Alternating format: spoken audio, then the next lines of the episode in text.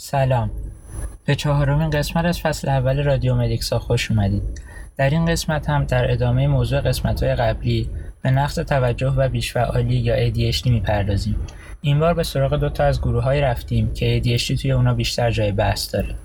ابتدا دکتر محمد اربابی در مورد ADHD در دانشجوها صحبت می‌کنن و بعد از اون دکتر نجمه توکلیان در مورد ADHD در کودکان و علائم و نشانه های اون صحبت می‌کنن. ابتدا دکتر محمد اربابی روانپزشک با استاد دانشگاه علوم پزشکی تهران.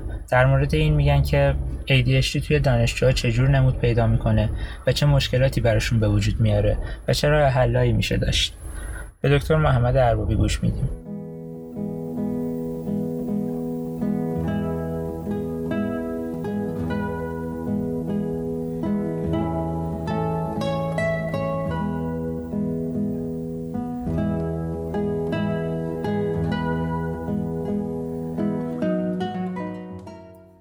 گروه از افرادی که خیلی به ما مراجعه می‌کنن و در مورد تمرکز و توجهشون از ما کمک می‌گیرن دانشجویان هستن.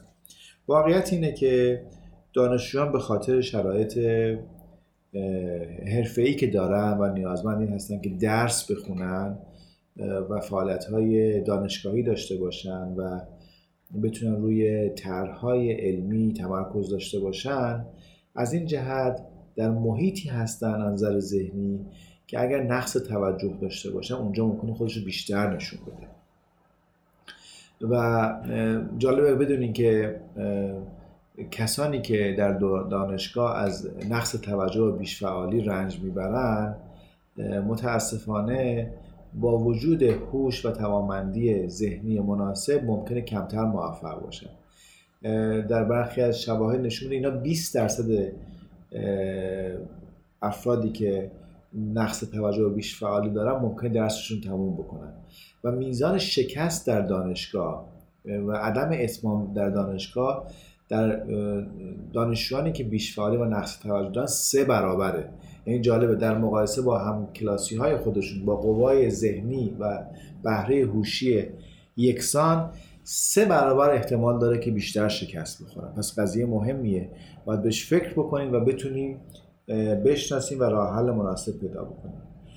دانشگاه در مقایسه با مدرسه یک گرفتاری های بیشتری برای کسانی که نقص توجه و بیش فعالی دارن ایجاد می‌کنه. در مقایسه مدرسه دانشگاه ساختارش چندان محکم و ثابت نیست. می‌دونین که در دانشگاه خب مثلا برنامه کلاس ها منظم روزانه ممکن نباشه. ممکنه دانشجو سه روز در هفته فقط کلاس داشته باشه. مثلا در یک روز 6 ساعت کلاس داشته باشه. در روز دیگه دو ساعت و در روز دیگه چهار ساعت. برخلاف مدرسه که هر روز از صبح تا ظهر کلاس دارن این ساختار پراکنده در درس خودش ممکنه که مشکل ایجاد بکنه. از طرفی تو دانشگاه خوندن و نوشتن و تکالیف رو بیشتر بر عهده خود دانشجوها می‌گذارن و دانشجو موظفن در ساعتهای غیر کلاس برن خودشون مطالعه بکنن بنویسن تکالیف خودشون رو انجام بدن. برخلاف مدرسه که بیشتر تکالیف در داخل کلاس و توی خود مدرسه انجام می‌گیره. این محیط باز محیطی که تکالیف بر عهده خود فرد هست و همچنین ساختاری که در مقایسه با مدرسه استحکامش کمتر از نظر اجرا فضایی رو ایجاد می‌کنه. کسانی که کسانی که دچار نقص توجه و بیش فعالی هستن احتمالا بیشتر آسیب می‌بینن. چون در مدرسه اون ساختار مشخص و ثابت کمک می‌کنه که ذهن و توجه دانش آموز بهتر جمع و جور بشه و فرد تا یک حدی در اون فضا توجه و تمرکز خودش رو بهتر بکنه. به خاطر همین لازمه که در دانشگاه کسانی که دچار نقص توجه بیش فعالی هستن یک کارایی رو انجام بدن که کمک بکنه توجه و تمرکزشون بهتر بشه. خب درسته دارو وجود داره و دارو در کسانی که از این اختلال رنج می‌برن می‌تونه کمک بکنه. ولی در کنار دارو راهکارهای ساده ای هم هست که می‌تونه به این افراد کمک بکنه تا نقص توجه و بیشفعالیشون کاهش پیدا بکنه. توصیه میشه دانشجویانی که دچار بیشفعالی و نقص توجه هستن سعی کنن تا حد امکان دانشگاه خود شهر مقیم شهری که مقیم هستن و محل زندگیشون هستن انتخاب بکنن. تا حد امکان از شهرهای دور پرهیز بکنن. چرا؟ چون وقتی توی شهر خودشون هستن محیط آشناس خونه خودشون هستن احتمال اینکه ذهنشون پراکنده بشه کمتره. حداقل تو دو سال اول دانشجویشون سعی کنن دانش تو اون شهری که زندگی می‌کنن دانشگاه انتخاب بکنن. وجود مشاور تحصیلی و استاد راهنما خیلی کمک می‌کنه. دوستان توی دانشگاه الان همه دانشجو استاد راهنما دارن ولی واقعا استاد راهنما الان نقش فعالی نداره و نه دانشجویان زیاد سراغ استاد راهنماشون میرن نه اساتید ممکنه که بخوان روی این قضیه وقت بذارن. ولی در مورد دانشجویی که دچار بیش فعالی و نقص توجه هست بهتر از استاد راهنما به عنوان فرصت استفاده بکنه. جلسات منظم باهاش بذاره و ازش بخواد که در تحصیل کمکش بکنه و راهنمایی بکنه. این خودش می‌تونه به دانشجو کمک بکنه که یه مقداری ذهنش منسجمتر باشه و برنامه‌ریزی بهتری رو در پیش بگیره. در مقایسه با دانشگاه های بزرگ دانشگاهی که کوچیکترن و کلاس های کوچیکتر دارن برای کسانی که بیش فعالی و نقص توجه دارن بهتر می‌تونه کمک بکنه و عملکردشون ارتقا بده. سعی بکنن که واحدهای زیاد از حدی رو در هر ترم بر ندارن. خیلی خوبه به دانشجویانی که نقص توجه بیش فعال دارن فرصت داده بشه که دوره تحصیلشون مثلا به جای چهار سال پنج سال بشه و واقعا توجیه داره. چون نیاز دارن که حد مشخصی رو در ترم انتخاب واحد داشته باشن و ترم های سنگین با واحد های بسیار زیاد ممکنه که عملکرد اونها رو پایین بیاره و به اونها آسیب برسونه و افت تحصیلی داشته باشن. وجود دوست و همخوابگاهی خوب خیلی کمک می‌کنه. اگر کسانی رو دارین از دوستانتون که درس خونن آدمای منظمی هستن اگر با اونها هم نشین بشین بهتره. تا اینکه با گروه های باشین که دنبال درس نیستن دنبال فعالیت های پراکنده هستن.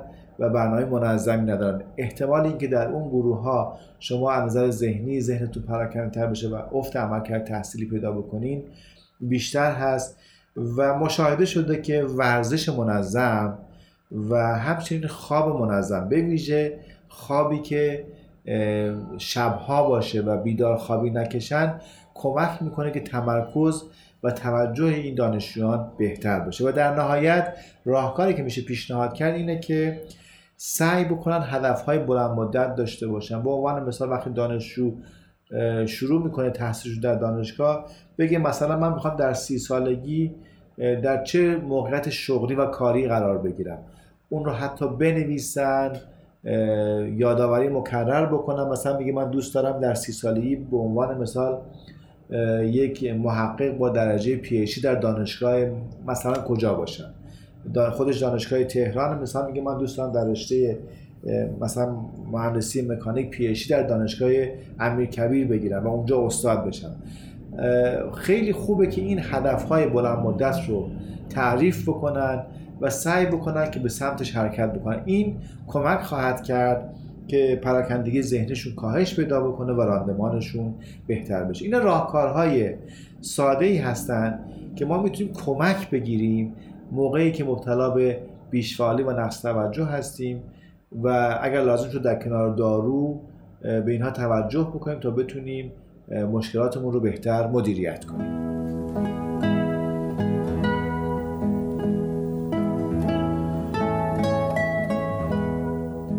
در ادامه دکتر نجمه توکلیان روانپزشک و متخصص روانپزشکی کودک و نوجوان در مورد ADHD در کودکان برامون میگن. با سلام و احترام دکتر نجمه توکلیان هستم متخصص اعصاب و روان و فوق تخصص روانپزشکی کودک و نوجوان. امروز قراره برای شما در مورد اختلال ADHD یا همون اختلال نقص توجه و بیش فعالی صحبت بکنم. این اختلال همونطور که از اسمش مشخصه دو دسته از علائم مختلف داره که برای تشخیص گذاشتن وجود برخی از این علائم لازم هستش. اختلالی هست که ما می‌بینیم از سنین کودکی شروع میشه و تا سنین بزرگسالی هم گاهی می‌تونه ادامه داشته باشه. این اختلال از مجموعی از علائم هست. به خاطر همین ممکنه که علائمش توی افراد مختلف کاملا متفاوت باشه و شما دو نفر رو با یک اختلال و با یک تشخیص ببینید ولی علائمشون کاملا با همدیگه متفاوت باشه. این اختلال توی پسرها تقریبا دو برابر دخترها هست. و جالب این که علائمی که توی پسرها وجود داره هم با دخترها متفاوته. توی پسرها ما بیشتر علائم بیش فعالی رو می‌بینیم ولی توی دخترها علائم بیشتر به صورت نقص توجه و تمرکز هست و در کنارش ممکنه که علائمی از استرا و افسردگی هم حتی وجود داشته باشه. این اختلال چیزی که ما می‌بینیم این هست که تقریبا توی 40 تا 50 درصد بچه ها تا سنین نوجوانی کاملا برطرف میشه. ولی تو 60 درصد افراد هم این اختلال تا سنین بزرگسالی ادامه پیدا می‌کنه. و از نظر علتش علت های کاملا متفاوت و خیلی زیادی برای این اختلال بیان شده. برای مثال ژنتیک یه عامل خیلی مهمی هست. خیلی وقتها می‌بینیم توی بچه هایی که دچار این اختلال هستن. توی والدین یا خان افراد درجه یک خانواده ممکنه که درگیر این اختلال باشن. و همینطور تغییراتی که توی مغز و سیستم های شیمیایی مغز وجود داره توی این افراد دیده میشه. برای تشخیص این اختلال خب بهترین روش های تشخیصی که وجود داره در حال حاضر مصاحبه هست و برخی از آزمون هایی که برای تشخیص این اختلال به کار میرن. مصاحبه هم از خود کودک همینطور از والدین اطلاعاتی که از معلم مدرسه به دست میاد حتی اطلاعاتی که میشه از راننده های سرویس گرفت اطلاعاتی هستند که بسیار به ما برای تشخیص این اختلال کمک می‌کنن. این که ما تاکید داریم که این اختلال چرا باید زودتر درمان بشه این هست که بچه ها دارن سالهای طلایی یادگیریشون و سالهای طلایی کودکیشون رو با این اختلال سپری می‌کنن و وجود این اختلال علاوه بر اینکه به یادگیری اونها لطمه می‌زنه می‌تونه به واسطه علائمی که ایجاد کرده و باعث بی احتیاطی این بچه ها و تغییرات هیجانیشون شده باعث این بشه که این بچه ها دچار مشکلات جسمی بشن. ممکنه که به خاطر بی احتیاطی ها خیلی آسیب ببینن و به سمت رفتارهای پرخطر برن.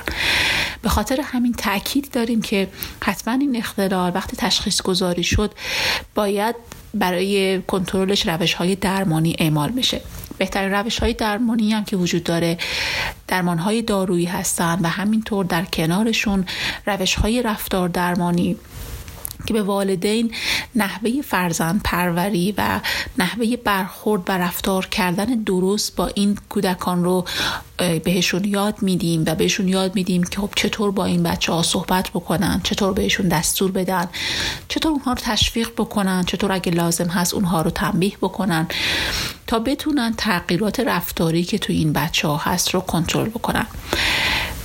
امیدوارم که مطالبی رو که گفتم خیلی کوتاه تونسته باشه شما رو حداقل با این اختلال با سیر و پیامدهایی که ممکنه این اختلال داشته باشن و لزوم تشخیص و درمان هرچه سریعترش یاری کرده باشه و امیدوارم که بتونیم هممون برای سلامتی بچه هامون و همینطور ادامه این سلامتی تا سنین بزرگ سالیشون کمک خیلی زیادی باشیم. ممنون از توجه شما.